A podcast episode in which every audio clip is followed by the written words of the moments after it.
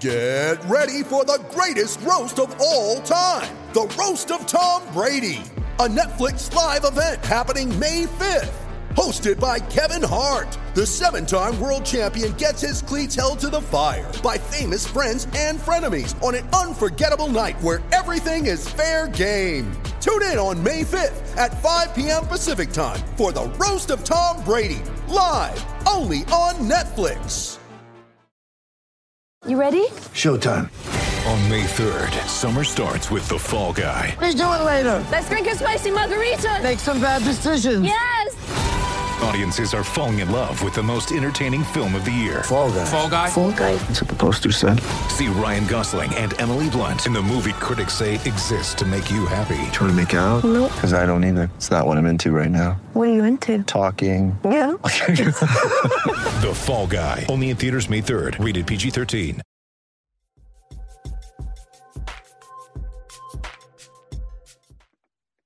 All right, here we go. It's the Celtics post game show. What a oh, man.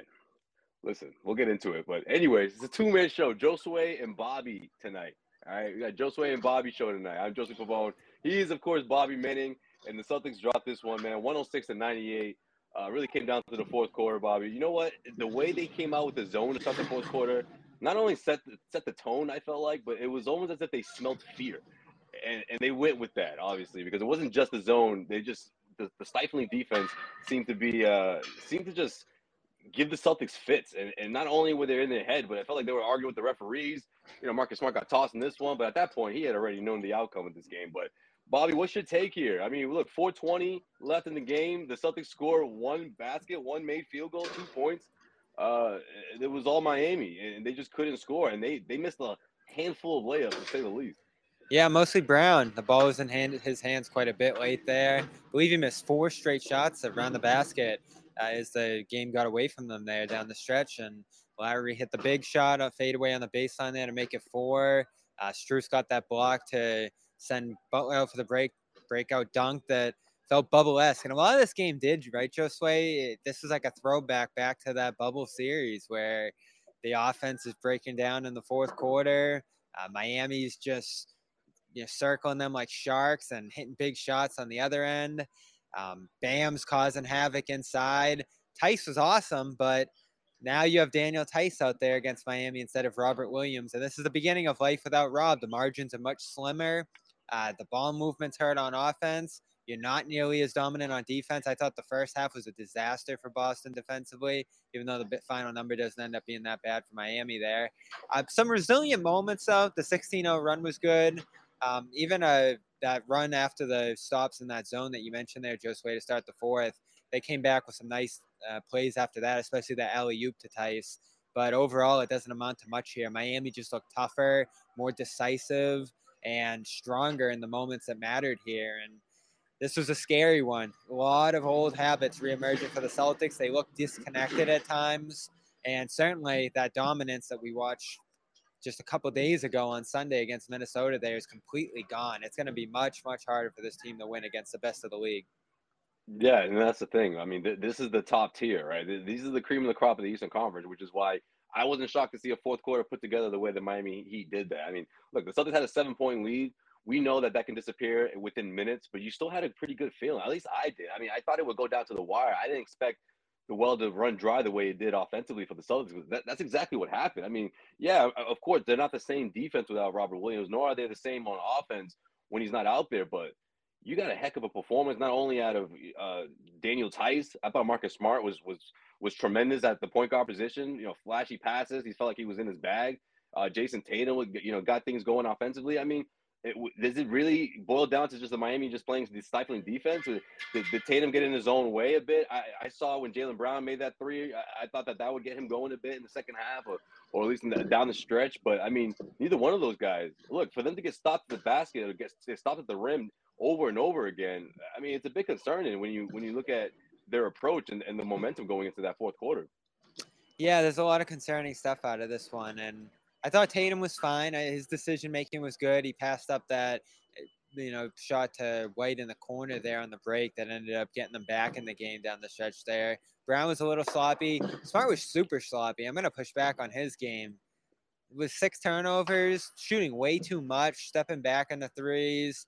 uh, Before the fourth quarter, though, I extra mean, aggressive, you know, way too aggressive. It felt like felt like he was still doing what he did on Monday against Toronto there with the leading the offense back. and yeah, Yeah. taking taking uh taking all the shots he could muster there. There were a few good passing moments for him, but overall this was his most out of control game in months, I thought. Um, Yeah. yeah, not a very focused effort from Smart here. They needed way more from him in terms of just maintaining possessions because Miami was lurking all game. No real separation from Boston over them. In fact, the Heat had the most solid leads in this game uh, when you look back on it there. And when you're throwing away possessions like he was, it was great that he was able to make up for a lot of his mistakes with that awesome behind the back steal on Tucker and the response to Lowry's own steal on him in the second half. But it wasn't enough. He wasn't good enough, nearly enough in this game to me. Yeah, I mean, just as a as a point guard, yeah, the turnovers weren't great. I I, I just thought that he just had those rah rah moments where the, the Celtics just sort of got they, they woke up a bit. The crowd started get started getting into it. What was it? The end of the third quarter when they that that huge run that made the difference. I, I thought was going to make the difference in the second half, especially because after the way Miami Heat came out in the you know to start the third quarter, the Celtics responded right away. But man, it, it, would you say the zone defense to start the fourth quarter? I mean, what was it? Five straight possessions. Uh, The Celtics came up short. Uh, I mean, they bounced back that? from that. Yeah, they bounced back from that. I thought, and that's that's the positive I'll take away from this one is they did go up against some resilient. They did have some resilient moments. Uh, they didn't score in the first five possessions there of the fourth quarter, and then they broke loose for three straight with that nice Tatum pass to Theis, and like I said, White throwing the alley oop to Theis. Theis was awesome in this game. He is the big silver lining here, but. Your regulars, Smart, Tatum, Brown, guys who have been better than this through this whole run here that they were on before the injury. All of those guys were much better coming into this one, and you got to hold them to a higher standard. Smart, especially. I mean, he hasn't even been close to this sloppy for a long time here, and I think Miami's defense is a little random, a little sporadic, a little unpredictable, but at the same time, I think there wasn't a real level of respect for the defenders out there. And this is another throwback to 2020. Like Robinson, Herro, those guys, they mm-hmm. confront Tatum a little bit, and he was trying to go right at them. He got frustrated with the officials. You look back on that big string of technicals and free throws that they allowed right before halftime as key points that you gave away there from Tatum's end. Brown trying to go right at Max Strus down the stretch didn't quite work, and even Smart trying to take guys one on one. It, it it was just a throwback effort overall to me for this team to earlier in the year. And that's very concerning to me. I mean, I know it's a tough opponent, great defense. Miami was locked in coming into this one. Felt like they needed this one a lot more than the Celtics did. Boston's still finding itself, so I'm not hitting the panic button yet. But some of the stuff you saw, Josue, it's, it's got to be a little concerning, right? Mm, right, yeah, a little bit, Bobby. But I mean, yes, you have to remember too. The Miami Heat, they they knew this. They, they knew the, the circumstances, right? I mean, if they would Celtics win the tiebreaker, it would it would put them in a really tough spot, especially because Celtics would would regain momentum in the in the standings. So I, I think the Miami Heat came in with that with that mindset, you know. So you, you have to give them credit there, and especially with all the the chaos they've been dealing with the past week. I mean, ever since the the, the timeout scuffle, you know, they, they've been having a, a a hard time getting back on track. So I think they knew that this is that game, that perfect opportunity to do just that. But I just, I was just beside myself with the Celtics offense to come up this short, you know, uh, especially when you're getting genuine looks at the rim. You're getting there. I mean, look, uh, maybe the refs missed one call, maybe the Jaylen Brown move, not the one that he got the offensive, but um, the, one where he got his, his, his, shot blocked. Maybe got smacked on that one, but outside of that, these these were clean blocks. These were clean defensive possessions by the Miami Heat. And man, look, not to get ahead of ourselves here, but this team, these two teams were ever facing the in the playoffs, man. Like that would be tough, a tough matchup for the Celtics, you know, especially if Robert Williams is not in the mix. It's something they have to get over. It, almost reminds me of like the Patriots and the Ravens there for a while, where, where Baltimore just had Brady's number. There were all those tough playoff losses against them. It's almost like Tatum and Brown in this Miami group. Like you look at the matchup on paper again, even in a game like this where you don't have Rob, and we'll get to the impact of Rob's uh, absence, I'm sure, here as, as we have some news on that now. But uh, there's just something intangible with this Heat group, the big shot making, the transition play. I thought they really set a tone for pace early in this game. And the Celtics, what was up with that start? Ime having to call a timeout 68 seconds in. Brown not covering Strus on a three. Grant Smart lost on a pick and roll. I mean, there were some defensive lapses in this game that you haven't seen anything close to all year. Did you see that play, Josue, where uh, Robinson and Bam had a little give and go play where Pritchard and Theis were just standing there? Yeah, yeah. Robinson running right past them. This is not Right. stuff yeah.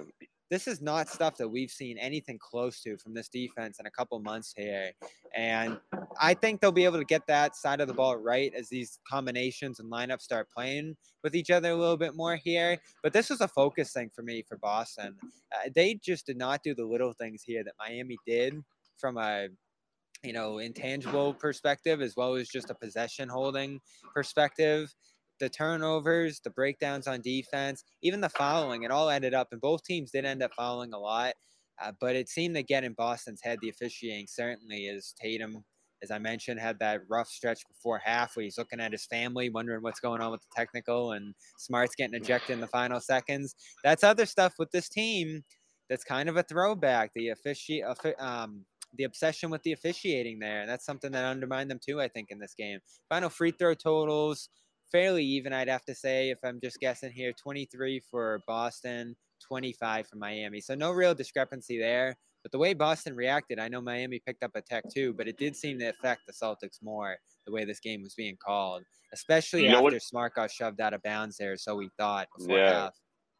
I was just gonna say, it looked like the, the looked like the, the opposing teams that they were blowing out. You know, and even though this wasn't wasn't a blowout, man, it just looked like they just wanted to complain to the officials, or they wanted it just to come easier for them, and that obviously wasn't the case. You know, and even though they were able to get to the rim as many times as they did, it just they just didn't look comfortable out there. And look, you look at uh, we we talked about other guys stepping up here. You know, uh, offensively, up going up against this Miami Heat team that that can be so stifling on defense. And outside of Tatum and Brown, I mean, it was just very. Oh, and Theis, excuse me, and Theis, was Theis was solid. The the offense just it's tough to to to wonder who's going to come up big, you know, from night to night. You know, Grant Williams has been shaky these past couple of games. Al Horford couldn't seem to find his rhythm. Uh, you know, outside of that, uh, you know, what was it, an and one play that got everyone going. You know, it was almost as if when the offensive was, was clicking, when they were when they when something would go on their runs, they would get involved a little bit, but then they would shy away, or you, you wouldn't see them touch the ball as much. Payton Pritchard was what one for three, you know, coming off the bench in 20 minutes. Derrick White had that one three. I thought that was gonna catapult him to give him another one, or, or I feel like he, he didn't take another shot after that. So it's tough because you, you saw Tatum and Brown wanted to take things into their own hands, but when they didn't, you wondered where the rest of the offense was going to come from, or at least where was it up until that point, leading into the fourth quarter. Yeah, Brown had the blinders on. I, I throw a lot of this one on him, at least in crunch time there. You know, you got to keep the ball moving. You got to keep it spinning around there. He was trying to crack it open late, and my, Miami's defense was just in a spot where they were really tightening it up. And Strus was fantastic covering them. They showed a crowd against them in the lane. I'm sure Ime's going to talk post game about getting out of that crowd, uh, secondary dribble drives, all that different kind of stuff. And they did funnel the ball to Smart too out of a lot of those sets. Like Miami was very decisive in terms of where they sent the ball there. And their guys that looked like you could attack weren't so exposable. Like I didn't see the Celtics exposing Herro all that much or Robinson. Those guys, they're tougher defenders than they look. And they all play on a string. Bam's in there to help. Uh, Butler's disruptive. Lowry certainly. Like there's a real Celtics like defense there in Miami, and they've certainly been up there with Phoenix and some of these other great defenses in this year, Golden State. Uh, they they grind it out on that end, and I think that's exactly what they did here. Brown, there were just some weird moments for him, getting caught on the dribble, throwing that weird pass out to Smart that he ended up stepping out of bounds after. Just the sloppiness of this game was unfathomable on the offensive end, and you do chalk up some of it to Rob being missing Josue. You certainly do but how much of it was just them being in a close game and every possession mattering that much more and them not front running as much there with the 20 point lead like things are going to be tighter for this group going forward there's certainly some ways rob would have helped you in this game but the biggest thing they miss about him is his defense and the advantages that he builds out there on the floor in terms of possession for possession creating extra possessions breakouts all the things that were giving the celtics those 20 point leads now it just tightened that much more and you see the difference between Rob and Grant in that regard, and Rob Mm. and Theis playing against the first units. I thought Grant was bad in this game. Like, there's no other way to put it. I was gonna say, how how you gonna ease this pain? Because uh, yeah, he wasn't good. Spot start, Grant, yeah, against 20, starters. That's and 20, 2020 Grant. I looked at his net rating coming in as a starter this year. This was his 20th start, plus 0.3. Grant is in those spot starts. So you're looking at a massive drop off from Rob to Grant. And I know I haven't been on the show in a couple of games here since the injury. When I heard that he tore the meniscus there, I said, "Uh oh, like this is this is not going to be good." Because he was the X factor. He was the guy that put this team head and shoulders above other teams. You can still compete, as the Celtics showed here tonight. You can still play down to the wire against pretty much anybody, I think. But then you have to execute in crunch time. And this team, again, I don't have their record in front of me in terms of the crunch time. I still don't think they've answered that question of whether they can close out games. Well, yeah, that was the thing, right? During those uh, incredible blowout wins, it was you didn't see them get those reps in, in terms of like Yeah. down the stretch games where they had to, you know, not only win with the with the cushion, but they had to execute in those final minutes. This worries me, Bobby, because you have Tatum in the mix, you have Brown out there, four minutes left to go, and uh, you expect to see more out of these guys, you know. And granted, look, I'm giving Miami Heat a whole lot of credit here, the way they their you know the, the defensive scheming was. But I, I can't help but wonder, you know, how this other team going to bounce back, or how they're going to look against other teams that going, that they're going to meet, that that are, that are reminiscent of the Miami Heat, right? You know, Rob Williams not being out there, it, it's a humongous loss. But you look at the mid-range game, guys like Jimmy Butler, you know, guys that'll make you pay there, Kyle Lowry, Strus. I mean, I, I thought that that was that was a thorn, a steady thorn in the Celtics' side that just made them pay in the end because the Celtics weren't able to respond. They never responded in that fourth quarter, or at least after they they recovered from the you know from from from the from the zone attack, you know, briefly. Yeah, so much was self-inflicted too. You give this Miami team extra possessions, whether it's offensive rebounds, uh, send them to the free throw line as much as you did here. Just a lot of ways to give an offense that really struggles, and Miami's did for stretches of this game here. You, you, you can't feed them as much as Boston did here, and I don't know. I'm just I'm just left feeling so discouraged out of this one because this is the level of competition. This is the defense that you're going to run into in the playoffs here. And is your defense able to trade blows with the other teams as much as it was able to before now? Like I said, I, I still feel confidence that they're going to get it together on that end. I guess the underrated thing about losing Rob is that passing, is that vertical spacing. I thought Tatum didn't have as much space in the pick and roll and on the ball as he did with Rob out there in this one. Uh, you guess I guess you get a little bit more shooting, but shooting's still a concern for this offense. There was a nice spurt in that first quarter, six of fourteen to start the game, where you're hitting some threes. You end up struggling to close this one from deep, especially Smart. The, this offense has questions to answer here. Fishing 29% from deep, 41% from the field. All those turnovers, those were an issue early in the year too, Josue, for their worst stretch there. I I don't know what the answer is.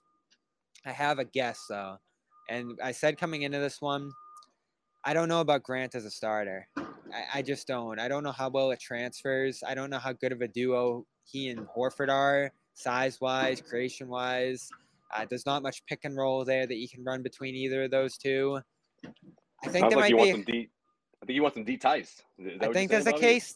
Think there's a case to start Daniel Theis out of this one, and if we're gonna go Deep Theis. positive, we're gonna go positive for a minute. Maybe it was because he was going against Dewayne Dedmon, who followed out in about like six to ten minutes there. He was terrible off Miami's bench, but Tice showed you some things and things that are close enough to Rob, I'd say, where he can sort of replicate that role in the starting lineup. You go double big, you have size Yeah. out there, you have a roller, you have another guy that can shoot threes in the pick and pop there. I think there's a ton you can do with Tyson that starting lineup, whereas Grant's just sort of that catch the ball in the corner and shoot and maybe put the ball on the floor a little bit guy. And you know, he was doing some goofy stuff out there, like catching an offensive rebound and falling on the floor, forced them to call a timeout. Like there was a real intensity, physicality to these two starting lineups. I think that Grant didn't meet. Theis, he's gonna foul. He's gonna make some mistakes out there, but you don't you don't question his size, his competitiveness, his uh, intensity in those moments. And he's been in these battles, right? Like he Yeah, was was the starter in just that gonna say that, 2020 right. Finals, and you know he had a tough time say, with yeah. Bam. But now you have Horford to guard Bam. Theis could probably guard a PJ Tucker in a game like this. We're going to see St- Theis enter the starting lineup at some point, and I think that's what the Celtics are going to have to do entering the playoffs ultimately. Keep White, Yeah. uh, Grant, uh, Nesmith, Pritchard, keep that bench unit together. Ime likes keeping those guys in their roles, and Theis effectively jumps up from not having a role at all to playing a pseudo Rob role, and maybe he can do some of that weak side help defense stuff that Rob was doing there. That's where I thought the Celtics might go, but obviously not tonight in the immediate aftermath of the injury. All right, the Garden Report, as always, is brought to you by our exclusive wagering partner, Bet Online. Head over to betonline.ag. Use the code CLNS50 for a 50% welcome bonus on your first deposit. After months of playing, college basketball has determined the top teams in the Final Four, which will determine this year's national champion, coming later this week.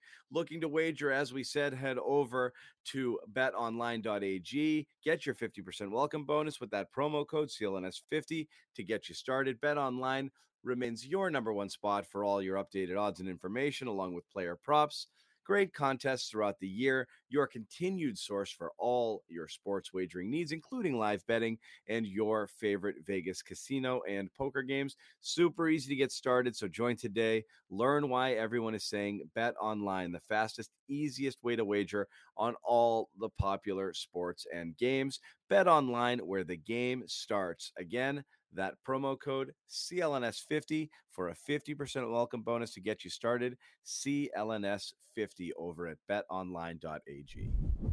Yeah, I'm with you, Bobby. I, I, think that's the that's the next move here because not only is he proven himself, but he wants to be in this opportunity, right? I, I think he sort of he, he was uh, he, granted the trade happened. He wasn't quite sure that that was going to happen. He was more than happy to be here. And then now that he's in this position, I feel like he's more than happy to go up against guys like the Miami Heat or any of the top tier teams in the East. I mean, he's been itching for competitive basketball. I mean, think about it. He was in Houston. Like he didn't think he'd be playing, you know, in the spring, but here, but here he is. And like you said, that series in 2020, that bubble series, that's something the Celtics will never forget. I mean, Jayson Tatum in that interview where he was so open with JJ Redick, he mentioned that, you know, how much he he he that he matured from that series and the one against Toronto, even though he won that, it, it wasn't easy. But this one against Miami, I mean, this is unfinished business. If you're Jayson Tatum, if you're Marcus Smart, if you're Daniel Theis, I mean, like that's something that I, I think they all had that in their mind going into this one, and they got to be really upset about the outcome because man, Miami Miami took their took their lunch money in that fourth quarter. Yeah, just like that series, and there's a lot of good things Theis did here. I know it's against second units, but that roll where he kind of picked up the ball and leaped right into the dunk, and he put the ball on the floor at one point and hit a little fadeaway over Robinson in there. Good dribble handoff action, high on the break there, and getting downhill, and even hitting a three from Horford. There's some big to big passing there that I think you can unlock between those two. They're both certainly guys that can space the floor. Uh, there's a ton to love with what Theis could offer the starting unit there. Fouling would be the big issue. Does he pick up a few fouls early in games? Then your whole rotation's out of whack. I mean, these are the things you're just gonna have to deal with with Rob being yeah. out. Like nothing's gonna That's be perfect. Yeah. Right. So he's not Rob, but he does enough things like Rob. I think that that's the guy you'd rather have with the starters. Keep that lineup huge and disruptive. And he's a guy who has some chemistry with Tatum. Did you see him get the seal? The old fashioned seal? Yeah, yeah unleash Tatum in the basket. Yeah. Yep. He was awesome tonight. That's a real silver lining that you can take from this one. And listen, what did we talk about too? Dropping in the standings isn't the worst thing for this team now as they, as you start to look at how things are lining up here now mm, yeah but you want home court bobby you want that home court you need that yeah you no you want to you want to seal up at least the fourth seed but uh, right. going against but chicago I'm, I'm glad, I was gonna say though, I'm yeah. glad we're on the same page about Daniel Theis because I, yes, I know absolutely. there's probably gonna be some Celtics fans saying, you know, go small, maybe put White in there. No, no, no, stick with the stick with what's familiar. You know, Absolutely. And there is a familiarity there. Like you can see, it looks like he never left playing off these guys. That nice run to end the second quarter playing off Brown. He's a guy who plays off the stars well here. There's some pick and right. roll action that he, him and Smart can get into here. And listen, Smart's got to get back into that facilitation mindset quick here. There's not a lot of time to glue this together, figure out these rotations. I mean, they have five games left now. It's unbelievable, but that's how close we are and how quick they have to pick up the pieces in the aftermath of this Rob rotation. It felt like plugging and playing Grant was the most seamless way to roll this forward, but I think there's an argument that Theis, Horford, those guys, chemistry from those past years, certainly Theis with Smart, Brown, and Tatum, those guys play together. They went through battles together in that postseason. And if you believe the report today, it would only be a temporary fix if he can get through to round two because the Celtics are hopeful that Rob's going to return here. And you hope that that energizes this group enough to be able to get through to that point where he can get back on the floor because they're going to have to win a tough first round series. I don't care who it's against maybe even get Cleveland. I think Cleveland would still be a battle at this point without Rob. Uh, Toronto certainly showed you on Monday that they're nothing to mess around with. Chicago, I know they're slipping, but they have a dangerous offense. Everybody you run into now, certainly Brooklyn and uh, a powerful offense like Charlotte at the bottom of the league if you stay up at the top. This is going to be tough for the Celtics now, no matter who they go against. And you're lucky you're not going up against the top of the league, a Miami or Milwaukee or Philadelphia right away. But there's still, right. I think, Josue, an expectation that this team has enough. Like they can figure this out without Rob and get through a first round series, and that should be the expectation. And then from there, see what happens and whether or not he's able to get back 100%. But this team needs to figure out enough right now to get through that first round. That's the expectation now, in my mind. Right, right, and and that's why it was good news for Celtics fans when they uh, woke up this morning. Woj dropping the bomb that uh, Rob Williams did undergo surgery that will have him back within five to six weeks. He may hinted that it could be on the uh, the more than four to five weeks side of things, but we all know he's gonna need a week or so to ramp up. So ideally, we're talking about the second round of the playoffs. Maybe he misses a game or two in that series, but most likely he would return in the second round if the Celtics are in that second round, which most likely should be the case, Bobby, if they still in the top four seeding. I mean, that's why I think home court is so important. I don't know if this team can if they can survive a first round matchup against some of these teams in the East if they don't have home court. And you know, you mentioned the Clevelands and the you know the Chicago Bulls. Yeah, they're not looking so great. And look, the Toronto Raptors they, they did beat the Celtics, but I still like the chances against a team like the Toronto Raptors. Um, Chicago, I mean Chicago, yeah, maybe not so much. Cleveland, I still like the chances against those guys, right? I mean, look, I think this team has progressed enough. Even though they're they're without Robert Williams, I still like the chance against those against those teams though. But I hear you. Yeah, you do because you have the top end talent there. But the question is, can you accentuate it if Smart's not playing at his best here? And, Smart still is so key to all of this. I don't know what got into him here tonight, but hopefully he bounces back from this quick. But there's a connectivity that Rob allows you. Secondary passing, the quick decision making when he put the ball in his hands, the gravity that he creates on those slips you, you, don't see a lot of what he does offensively because he's not scoring a ton of points. But the offensive rebounds, the putbacks, those are big too for this group. Uh, the assists that he dishes out, like there's so much that Rob does that took this team to another level. We saw it last year too. When you look back at last year, the fatal flaw was that he didn't play enough, and when he did play, it took them to a new level last year too. And now you're without him. It's a killer. He's one of the two, three guys that you couldn't afford to be without especially at this point in the season here. Just a devastating blow to this group. And I know the timeline has a lot of people happy. Six weeks would be May 11th. That's probably the middle portion of a second round series. But as Woj said, a little bit earlier than that is what the Celtics are hoping for here. You just wonder, like all the unknowns here. I know Ime talked about pregame that the positioning of the tear was what decided the course of action. So maybe they couldn't do the full repair here. But if you could have done a full repair with Rob, and set him up to be in the best position for years to come in his career. I think that would have been a wise thing to do. There's just an unknown there of whether that was a possibility or not here. It's great that he can return on time, but how does he is he Rob? Does he have the mm-hmm. leaping ability? Is he able to block shots at the level that he was before? There's an explosion to Rob's game that in four weeks, I don't know if you're certain is there after a meniscus tear. I guess what you hope is that it was such a minor tear that all they needed to do was a small removal here, and that's why he's coming back at the early portion of that. But as uh, I think Nate Duncan pointed out on the Twitter line today, good point. Especially seeing what happened with Lonzo Ball, who was supposed to miss six to eight weeks with this injury, now going on nine after a setback. There's certainly a possibility that this doesn't go as expected with Rob here, and you don't have him into the second round. So right. you got to be. I think if as a team, like it's great that they have this boost now. I'm sure this is a jolt for everybody in the room, knowing that if they get to a certain point, they're going to get him back. But you do have to figure out enough to the point where you're competitive and able to win games without him because it's going to be a stretch and a battle ahead here without him, even if he does come at the early end of that projection. And, you know, like this is the kind of injury that Josue, like eh, this is what Kemba went through. This is what Russell Westbrook went through. This is a tough injury for a guy as athletic and explosive as Rob to have happen at this point in his career. Uh, I'm a little worried about him going through this and especially trying to push back as soon as he is. Yeah, but I just don't think if it was that risky that the Celtics would even give it a shot. Like this is this is supposed to be a the, Rob's supposed to be a pillar for the future. You know, I- I don't see the Celtics right after his brand new contract, you know, throwing him out there and crossing their fingers. You know, I, I think there was this was probably a thorough look. You know, a- a thorough. Uh, the Celtics were making sure that this is something that's going to be beneficial for both sides. I don't think they're just thinking short term here. I mean, look, it's hard to find a Robert Williams in the NBA, right? I mean, these these big men don't they don't come around, you know, so often, especially for the Celtics, especially where they are in terms of drafting and and all that stuff, you know. So I I would have to assume that that's the case. But yeah, you you bring up a good point though. I mean, there's a good chance that things go south. I mean, maybe he doesn't heal the way that they expected.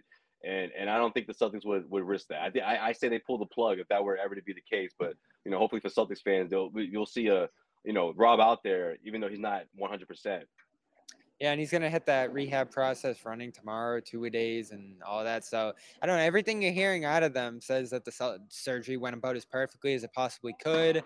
Uh, this was, you know, a very quick return turnaround here, and with that removal, that's what you get. You do get the quicker return here. It's just it opens the door to some long term cartilage degeneration and maybe some uh, it's like everything you're reading about this compared to the full repair which is a tougher recovery time over the course of a year there like Jaren Jackson missed a whole season with it guys have a tough time coming back from that full repair but the thinking is you come back as after that with you if you're able to do full repair. Uh, removal as they did here it opens the door to some bone on bone stuff. It just it you got to kind of know the exact of it and we still don't really have an exact answer on why they went that route versus the repair which would have knocked for the season here. Um we'll see. I mean obviously we don't know josue and we're not the experts here. They certainly went in saw the damage and took the best course of action as Ime said today and maybe this was a better option than the full repair for what his injury was it just it just stinks that it had to happen now. You know, if this happened in February and it's six to eight weeks, you could even have a longer full recovery here. But with each passing game, if you go down 0-2 in a series, everyone's going to be looking like, all right, where's Rob? Is he coming? It's like Hayward a couple years ago. Remember uh, coming back from the ankle injury when they went down in the East Right. Finals to Miami? It was like, all right, let's hope Hayward saves the day here. And all of a sudden, he's coming back from a pretty big injury, just getting his feet under him with massive expectations this is a tough thing to happen when it's happening here because he's not going to be getting his feet under him, Josue. Like the playoffs are going to bring when he jumps back into action, and it's going to be full speed ahead for him. And if we're thinking back to next year, I know he played a little bit in that Brooklyn series, but this is really his first go with playoff intensity as a starter, as a guy who's playing 30, 40 minutes a game. So this is still tough for me. I know people are happy about the good news today. I guess it's a sliver of hope after some tough news a couple days earlier, but I'm still concerned here as I wrote for CLNS today. Like there is still a lot of questions short and long term after the surgery. Yeah, I just think him being back into the mix, whether it's again, if he's not 100, percent I mean, it's gonna also inspire his teammates. But yeah, I mean, that bounce, the way he's catching alley oops, that's gonna be Theis's job, I think. And he caught one tonight. You know, I think that's gonna be something that's gonna have to add it to his game more often because that's a big part of the offense at times, right? The pick and the, with the pick and roll and having Rob in the middle of that. But yeah, look, a, a limited Rob is better than no Rob for sure. But you know, it doesn't make things necessarily back to the way they were a, couple of weeks ago, right? The, the the something that we saw. But you know what, Bobby? You brought you didn't bring up the biggest point of the of the day though. Like the biggest story of the day.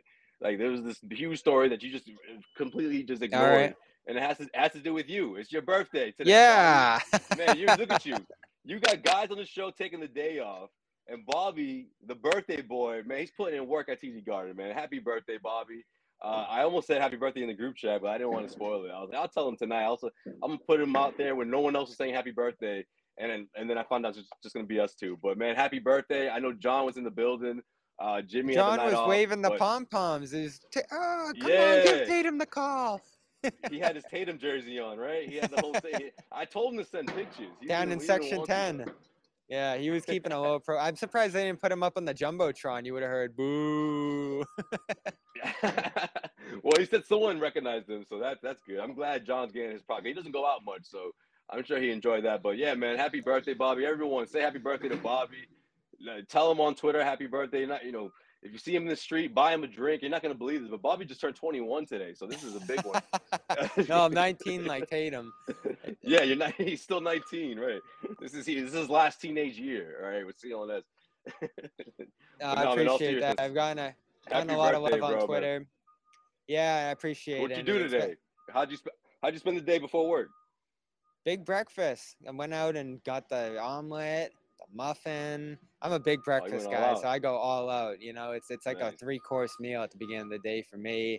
Cups of coffee on cups of coffee, uh, family time, and you know this was a this was a tough week too. Obviously, I know you guys were holding it down the last couple ga- games. Uh, my grandma passed away a couple days ago, so I appreciate you guys holding it down here. Last I, I know some people were wondering why I was out for those two games. I know you sent me a big thing of flowers, Josue, Jimmy, John, Nick, and um, Yeah. Sherrod. That was really nice, guys. It's, it's a family here. I appreciate you guys holding it down and showing me love, and all the commenters uh, sending wondering where I was, and you know sending all the good vibes today. So Oh, great yeah, week people in some ways, you know, tough week People in some when you were ways. I know, I know, we were very Yeah. close, me and my grandma there. So it was a cou- tough couple weeks coming into this one, but I'm glad to be back. I'm glad to be here at the Garden. You know, there's no place I'd rather be on my birthday here, and this was an awesome game. I mean, I'm excited for the playoffs here. This is going to be a really good stretch run for this team, I think, and a lot of other, you know, teams with this wide open championship race here. So there is reason to be optimistic if Rob can get back. I'm seeing all the Mm. love in the comments here, guys. Thanks so much. And uh, you know, thanks Josue calling it out there. You know, you never want to Oh, call it your own birthday. I'm never gonna sign on here and be like, "Hey, it's my birthday." you thought we forgot though. Be honest. Yeah.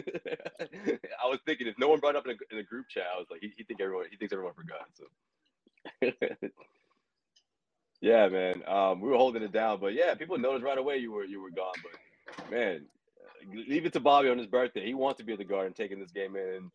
I know it wasn't the outcome that we that we expected, but it was a heck of a game, man. It was quite a shootout. It felt like at some point, and it felt like a the game one of an opening series in a way. It certainly had that vibes a little bit, you know. Yeah, the crowd here too. I don't know if John was leading the chance, but when they got going on the break there, it was a really good atmosphere here. And you almost feel like these teams, it's inevitable they're gonna that they're gonna meet up here. And I don't know whether it would be the second round if Miami stays at one and Boston falls to four, or maybe a conference finals if both teams heat up down the stretch here. I, Miami's been a tricky team, Josue. I know you saw the fight. They slipped up for the couple games after there in fourth quarters. The offense for them is wretched at times. The shooting, uh, Duncan Robinson's fallen out of favor here and uh, Yeah. advantage Max Strus, I guess, in that starting lineup now, and he looks pretty good. Former Celtic, who's out here killing them numerous times, but I, I don't it. know. I'm telling you, th- he doesn't some- forget. He loves playing the Celtics. Nine Yeah. threes last time he played here, and big game here as well in the cl- crutch crunch time. Um, this this team, like you just look at them on paper, you see their shooting splits, their offense is mediocre. I know their defense is great, but it's like, all right, this team's average. But here they are, the the one seed in the East. They're controlling their destiny. They give a lot of teams issues. And there's just this level that they can reach when Butler gets aggressive. Lowry's another guy. You almost forget he's on the Heat because Yeah, he's shot yeah. so little this year. But he comes out in a game like this, gets a little more aggressive, and he's hitting big shots. killer. Yeah. and all these guys will make the extra pass. Uh, Bam is just devastating when he really gets aggressive and turns it up inside there. So all these guys, their impact so shut, subtle. They're all passing all game long, but then when the game calls for it, there's just such a high IQ with this group and a, a sense of what the game needs that Butler's finding that little 15 foot spot and Jonah mid-range shot over you. Like I thought the Celtics built such an advantage over this group early in the year. It was one of the most shocking things about this season that they were blowing out the Heat like they were in those first two games. I know a lot of guys didn't play the last time they visited here, but this is more what I expected between these two groups, a rock fight. And if they could, you know, go into a series now, I think you have to be concerned about just this thing that Miami has over them, especially when Yeah. Boston's not at full strength. Yeah, it's like they just they feel confident too. I mean, they feel like the Celtics' number, and rightfully Yeah. so. I mean, because of what happened in the bubble, and because of there's always a good matchup between these two, no, no, no question. But I mean, look from one from one team to a, to a, to the you know the next one on the schedule here, the Indiana Pacers. I think this is going to be another one.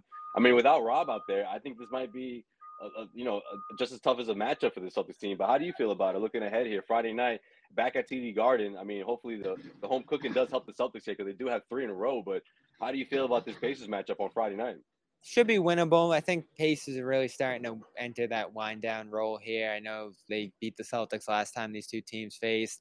Halliburton was able to do a lot of stuff in the pick and roll and shooting Sure himself that he had one of the best games we've seen against that dominant defense once they really got rolling there for 20, 25 games like it was. Um, I, I'm expecting a pretty competitive effort from Indiana, but that's a game you got to start to knock off here. Um, I don't know if Boston's going to go with a different starting lineup there against a more wing oriented team. I think something to look out for is a little more Aaron Nesmith. The Celtics do try to go small there. Uh, I I know you haven't been high on him, Josue, but he did show something in those two games, Minnesota and uh, Toronto, certainly. Feels like his defense has turned a corner, positionally starting to get a little more sound, and he's starting to you, hit a few Told you. shots. Yeah, so he's coming out of just that brutal rut he was in almost all season, coming back from the injury now, and he looks playable. I know you may hinted at him in some of the downsized He lineups, looks playable. but you know, he's almost the next guy up in the rotation in certain matchups. And Indiana's a smaller team, one big, bunch of wings. You're not going to want to go double big as much against them. And Grant's a guy who got picked apart by Buddy Hield last time those teams played. So I want to see true. Nesmith get out there and show that he can maybe be a guy who plays a few minutes as part of this rotation. Uh, Pritchard's obviously important to. now too. Yeah. So I honestly it- think he has to, especially in this matchup, because the guys like that who you know you have to really fight fight across screens to get to, and you know the the switching. Like this is a good this is a good reps for him, honestly. And if he plays well within that 10 win 10 minute window or so, I, I say you, you you let them keep playing because they're gonna need all of that defensively. Yeah, for sure. And you want to be able to switch across the perimeter. Something that frustrated me about this game is how they were dropping Horford. I know that's how you can best utilize him at times, but you want to be switching one to five and being that disruptive team that was doing that when they were at their best. Like, I know you got to get away from some of the things you were doing without Rob, but there's guys here that can fill those roles. And if you really do want to go smaller with three wings and switch everything, Nesmith's a guy that might be able to allow you to do that, uh, especially against a wing-oriented team like Indiana. So the way they play the matchups down the stretch here, going to be super interesting. Obviously on Sunday, it's a bigger team in Washington that you want to go double big against out of the gate, I think. So Ime hinted at it in the pregame. Celtics are going to throw a bunch of different looks out there over these last five games here in terms of starting units and rotations and mixing and matching. The worry, I guess, is that it's a little too late to be doing that. Uh, you know, at this point, you want to know what you have, but they don't have a choice here after Rob. Like I said, Yeah. just the worst time for something like that to happen. On a team as thin as they are, playing as thin as they were, that next man up, you just see it. Like those guys, Nesmith, Theis, Pritchard, even these guys haven't been playing all year, and now all of them are in big roles. Grant as a starter, certainly. I think we need to see Tyson starting though. I think that could re- rejuvenate him if he if he were to come off the bench, honestly, and Grant, because you you need a couple of weapons off the bench that you could rely on. You need that, whether it's him and White or whether it's him and Pritchard. Like that's something this offense is going to need because I, I just again I, I think we we know what Rob means to the defense, but without him out there, I think it, it also impacts the offense. You know, it impacts how these guys get their looks and how the uh, how the ball swings and how it you know the, the the way that things were, you know, before he before he got hurt. You know, you saw flashes of that against the Heat, but you didn't see it as consistently. And especially on a night where you had Jaylen Brown score 11 straight points for you, and it was still a two point game. You know, I felt like the Celtics never really built that cushion. Besides that seven point lead, which, which I think that was the biggest lead of the night in that second half. Yeah, and it's it's a bummer because what were we talking about before all this happened? Championship. I was, and I thought this team had what it took, and they're gonna have to show some real resiliency here. I think there's a lot on Ime in terms of the coaching and putting stuff together now as the season winds down quickly. You saw you saw some shine. Uh, oh my god, a couple games off and I can't talk.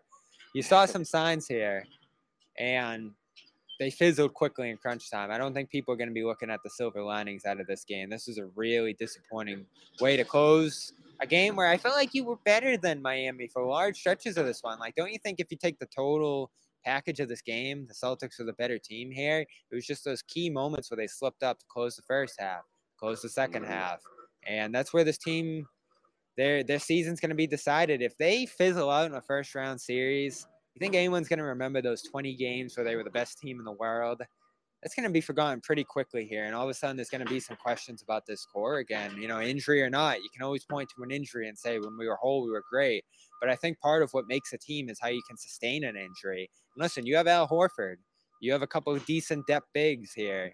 Uh, there's enough to sustain and get to the point where Rob can come back. If he was out for the season, different story.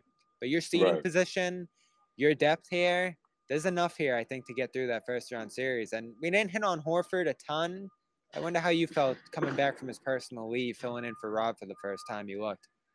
I thought he was a little shy out there. I mean, he did the intangible stuff. I know you were talking about how Miami just did that better, you know, than the Celtics did, or at least more than a, you know, a couple of guys were constantly doing that. But I want to see him get that shot up. I want to let let that fly out, you know, like two for six, two, you know, what did he have? Six points. I mean, yeah, 15 rebounds. That's great. Two steals, a block, great defense. But I think he's got he's, he's been a little a little too shy on offense, you know. And, and granted, he didn't get those open looks like he normally does, or he like he has been before the, the two games that he, he sat out. But I, I think Ime needs to find a way to just get him those looks, you know, especially in this matchup against uh against the Indiana, Indiana, Pacers. Wow. Yeah, you, you're gonna have to find a way to put the ball in his hands at the very least because he can create. I know his post-up game isn't as strong as it used to be. Uh, the three has come and gone for him at points this year, and overall offensively, I feel like he's had a rough season. Maybe rebounding aside, he had another good offensive rebounding game here and passing is certainly something you know he's going to bring to the table here. Turning defense into offense is something he can do, but when you had those two bigs, there was a divergence between Al's defense, which I thought was actually low key more important than Rob's, you know, because he switched on every position. He guarded the pick and roll on ball and allowed Rob to play the off ball role. Uh, and then Rob, of course, with the rolling and passing and uh, putbacks and everything else, he was the guy who really energized the offense. It was almost the reverse of what you would have expected from these two coming into the year. So Horford has really struggled at Right. times offensively, and that's almost another reason to start Theis. Let Theis be that offensive weapon. Let Horford focus on the passing, play above the arc, and not have to bang to get his points. Because I don't know if Al can do that at this point in his career. Post up and really get aggressive offensively. You did see that one pick and roll finish. That's not really a part of his game either. So he's gonna need a Theis next to him, almost as like his. Uh, you know, strong arm out there because Al's going to do all the little things. He's going to be the rock. But if you really want a guy to press the issue and put some points on the board, you saw that Theis is capable of doing that here.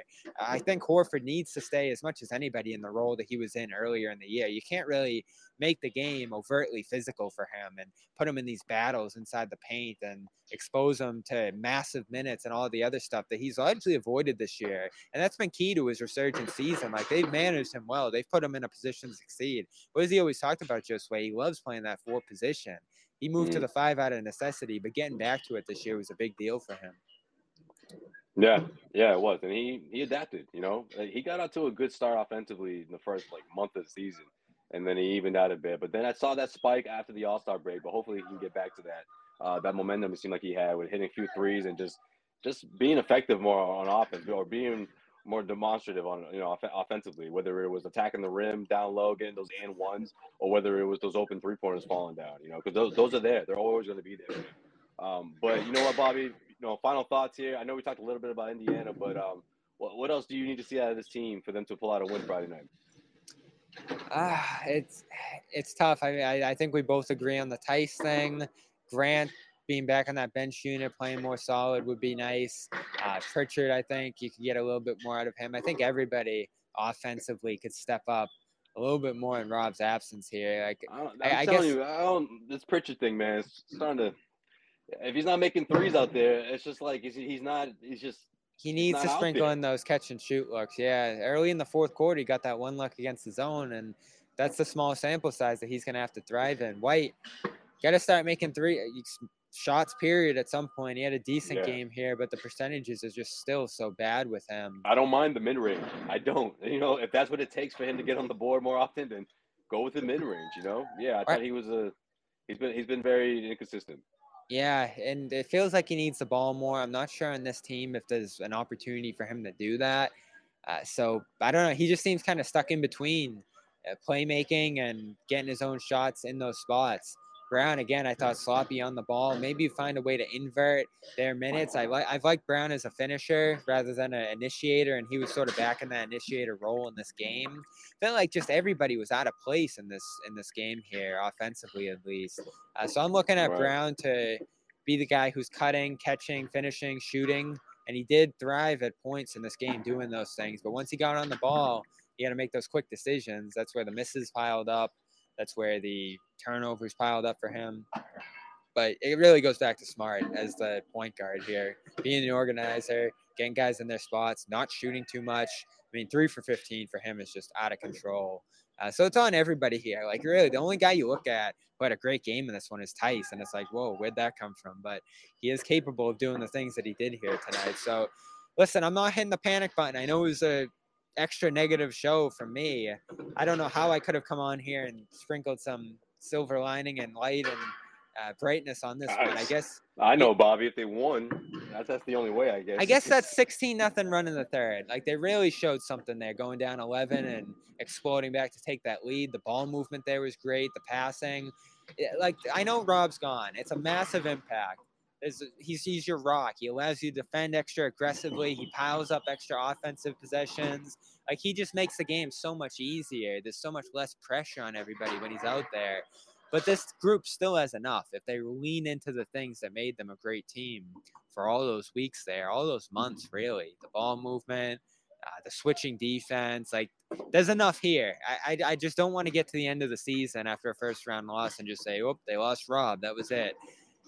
In Right. some ways, yes, but this group needs to come together and figure it out. You still have Tatum, you still have Brown. It's going to be hard. You're going to play in a lot of close, close games now. I'd, I'd come to expect this the rest of the way. These games that go right down the wire, and they don't have a great record in those games, Josue. It's still something that they have to figure out as a group. Yeah, I think this is a good uh, this is a good experience for these guys, especially Tatum and Brown, because they have to find their way in those moments, in those stretches when it's a two point game, three minutes left to go. They can't revert back to being whether you want to call it hero ball or them want to take things matters into their own hands. Like they've they've come a long way. You know what I mean? And I, I thought we I thought we saw a little bit of that. Also, Miami's pressure defensively, but uh, moving forward, yeah, I, I think I'm with you. I, I think there's gonna be a lot more closer games, you know, as we close out the regular season. And seeing how they execute down the stretch is gonna be very interesting, you know, because all those patterns, all those habits, they're gonna carry over into the postseason. We're two weeks away, so it's gonna be here before you know it. Yeah, and we're on the same page at least. I, we'll see what Jimmy, Josue, and I, Jimmy, and John, and Sherrod think about this one and where this team is headed uh, when they join us again on Friday. But I do think there's some fixes here. Like this isn't doomsday. This is just day one of a significant loss. So you do kind of expect things to go a little haywire here, and for things to actually go decently well at points here. I think showed at least a level of fortitude from this group, but it's not going to be easy for them to get to that point where Rob returns. Good news to start the day, but you actually have to fulfill that timeline and get to that point and still be alive when they get to May when Rob's going to hypothetically return here. So um, Right. they have a they have a tough stretch ahead here. They really do. There isn't a lot of time, and they just had a massive challenge thrown at them as a group. They sure did. All right, Bobby, you got some work to do. You got about 45 minutes left of your birthday. Do your thing. Take your time. Uh, we'll wrap up here, of course. Uh, guys, this weekend, I, I think the Celtics going to do well. If I had to guess, you get two wins this weekend. You're at home. You got a matinee on Sunday, which might be tough against the Wizards, but um, I- think the Celtics will be in good shape here. They can get these next two wins, you know, over the weekend at home. But, I'm uh, seeing course- too. Um, one more thing. I guess our March? Madness bracket has reached its championship. We are down to me and you, coincidentally. Brockton right? Wi-Fi, Oh man, Brockton Wi-Fi, and Phenomenal are in the championships. I, I know it's Oh, floating around man. the chat, or has been, and it's on Twitter. So that's gonna, that's gonna go into overtime, Bobby. That's a that's a good one. yeah, so we're down to two, and the I, and it was funny how it worked out. I think there was Jimmy's farts. Uh, there was a Sherrod one. I forget which Sherrod one it was, and then Yeah, it was when and you. Marcus told him to shut. The Oh yeah, up. shut that. I shut can't that believe up. that. I can't believe that lost. Did that lose to Brockton? That lost to Brockton. I said I said whoever won that series, series, whoever wins that matchup is gonna win it all. So Is there any Brockton chance might win it Brockton beats Phenomenal? Because Phenomenal's just on such a roll. It won the conference tournament. But- it rolled but- the March. you know what you know what might what might help Brockton though? The fact that the Celtics are they you know they're dropping games now. This is the first time since January they lost back to back games here. So I feel like the phenomenal wave was riding on those wins. You know what I mean? Like I feel like it was building momentum off of the Celtics playing phenomenal. So look, if they get back to playing phenomenal this weekend, maybe maybe it takes it all. Maybe it wins. well, Brockton has would. had of all the jokes on the show, I think Brockton Wi-Fi's had the longest runs. This is the new and the old here. Uh, Yeah, meanwhile, I Brockton hear Wi-Fi was like Brockton Wi-Fi was like show three, I think it was. Like that was bubble, you know, in the bubble. That was like we were first trying this thing out, and we made that joke, and it just stuck. Meanwhile, everywhere you Yeah. look, everywhere you listen, everyone's saying phenomenal now. It's unbelievable. It's become like the most used adjective in Yeah, the sports yeah. world lately. It's so true. I think I was the last game or the game before that. I forget which game it was, but I counted Scal saying it like Sean and. Scal were just throwing it back and forth. in like ten minutes. Yeah, when they were when they were doing the game, I think that's what it was. Was yeah, it that one when they did TV?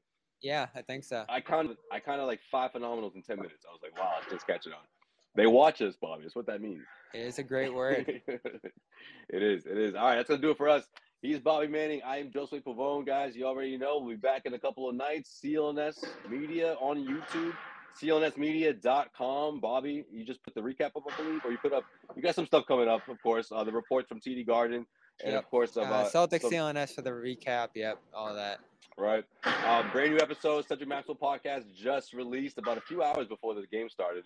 Uh, check that out. We'll get into the whole Will Smith and Chris Rock fiasco. You don't want to miss. I heard Chris. Rock was in Boston tonight. So we'll see He is. He to did a say. show today. He got another show tomorrow night, I believe. But this one, I want to say the cheapest ticket was close to five hundred dollars. Wow, So, off the slap.